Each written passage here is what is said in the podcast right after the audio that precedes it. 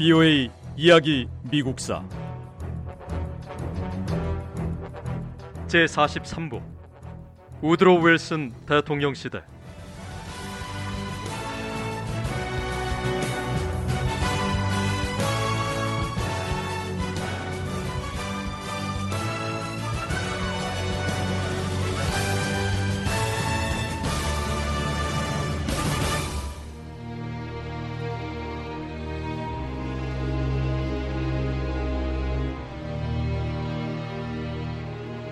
판초비아 장군은 혁명으로 우에르타 대통령을 쫓아냈던 카란사 장군을 멕시코 시티에서 몰아내고 새로운 정부를 세웠습니다. 우드로 윌슨 대통령은 판초비아 장군이 세운 정부를 인정했습니다. 이런 가운데 멕시코 시티에서 쫓겨났던 카란사 장군은 포기하지 않고 판초비아 장군의 맞설 힘을 키웠습니다.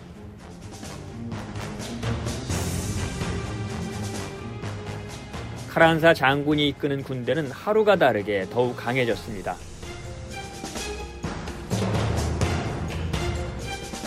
결국 카란사 군대는 판초비아 장군을 강제로 물러나게 했고요.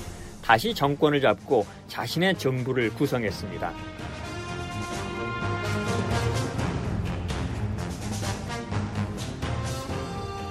우드로 윌슨 대통령은 카란사가 세운 정부를 인정했습니다. 하지만 카란사 장군과 마찬가지로 판초비아 장군 역시 포기하지 않고 다시 한번 일어설 기회를 엿봤습니다. 판초비아 장군은 멕시코와 미국 사이에 전쟁을 일으키기로 했습니다.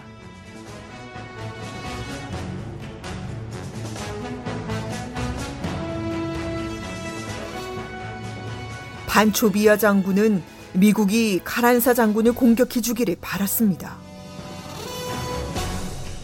자신이 멕시코군을 이끌고 전투에 나선다면 그야말로 영웅이 될 수 있다는 계산이었죠. 반초비아 장군은 이런 계획을 염두에 두고 미국 남부 텍사스주의 국경을 넘어 한 마을을 공격했습니다.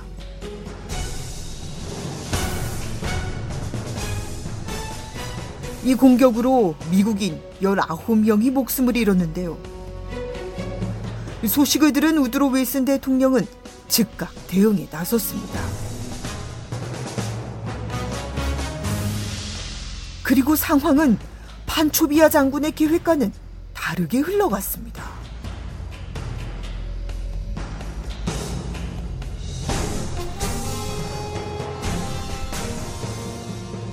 우드로 윌슨 대통령은 즉시 대규모 군대를 파견했습니다.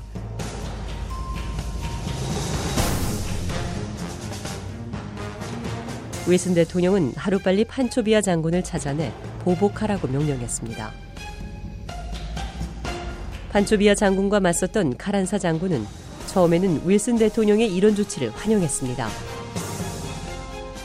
자신의 적인 판초비아 장군이 미군에게 잡혀 처벌받길 바랬습니다.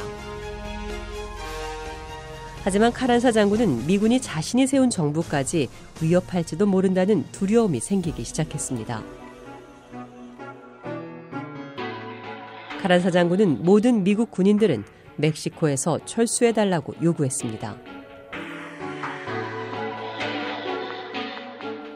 미국과 멕시코 두 나라 사이에 긴장이 고조됐습니다. 판초비아 장군의 군대는 텍사스주의 또 다른 마을을 공격했습니다. 우드로 윌슨 대통령은 의회에 선전포고를 요청할 것을 고려했습니다. 하지만 위기가 최악의 상태로 치닫기 전에 긴장이 가라앉았습니다. 미군은 멕시코에서 철수했습니다. 멕시코 국민은 새로운 정부를 선출했고요. 베누스티아노 카란사를 대통령으로 선택했습니다.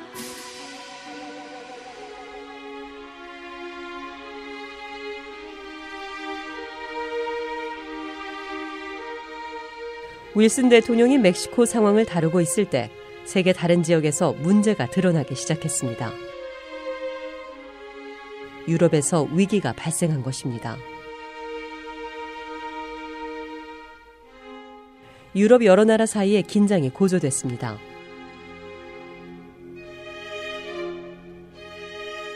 유럽 나라들의 갈등은 전쟁을 향해 치달았고 세계는 제1차 세계대전의 위기에 처했습니다.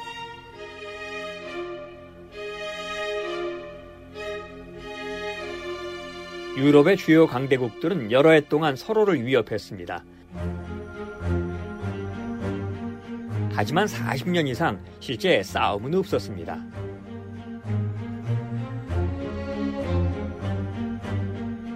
미국 사람들은 대부분 다시는 유럽 국가들 사이에서 전쟁이 일어나지 않을 거라고 믿었습니다. 유럽에서 전쟁이 벌어진다면 상상만으로도 너무나 참혹한 일입니다.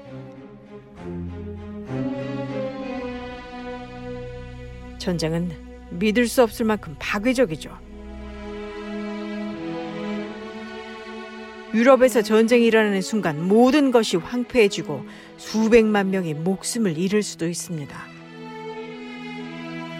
결국 유럽의 어떤 나라도 승리하지 못할 겁니다.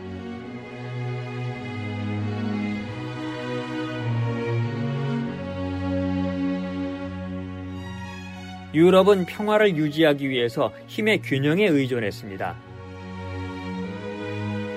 한쪽은 독일과 오스트리아 헝가리 제국, 이탈리아를 중심으로 한 동맹국들이고요.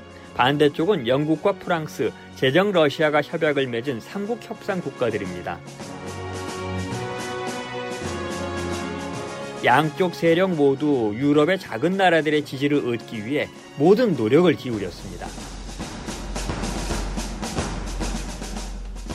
유럽의 많은 나라가 두 세력 중 어느 한쪽에 가입하는 것을 거부하고 중립을 유지했습니다.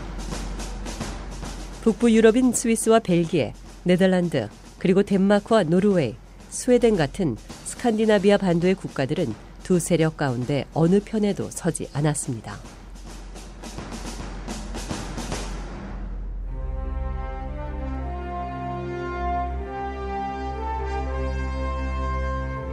유럽 강대국이 서로 정치적 균형을 유지했지만 그렇다고 이들의 경쟁까지 막을 수는 없었습니다. 유럽 열강은 이 식민지와 경제력을 놓고 전 세계에서 서로 경쟁을 벌였습니다. 중국이나 중동 지역, 아프리카에도 유럽 강대국의 힘이 뻗쳤고 세계 어디에든 돈을 투자했습니다. 특히 발칸반도에서 경쟁이 치열했습니다. 그러니까 아드리아해와 흑해 사이에 있는 유럽 지역에서 열강이 치열한 경쟁을 벌였는데요. 아, 드리아해는 지중해 북쪽에 이탈리아 반도와 발칸 반도 사이에 있는 바다이고 흑해는 유럽 남동부와 서아시아 사이에 있는 바다입니다.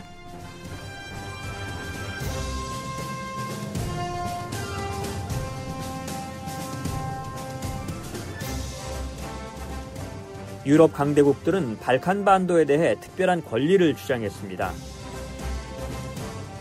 서로 발칸 반도에 대한 이해관계를 내세웠는데 이런 상황에서 발칸 반도의 나라들은 서로 싸우고 있었습니다. 대륙 전체가 금방이라도 폭발할 것처럼 위태로웠습니다. 결국 발칸반도의 도시 중 하나인 사라예보에서 위태로웠던 불꽃이 당겨졌습니다.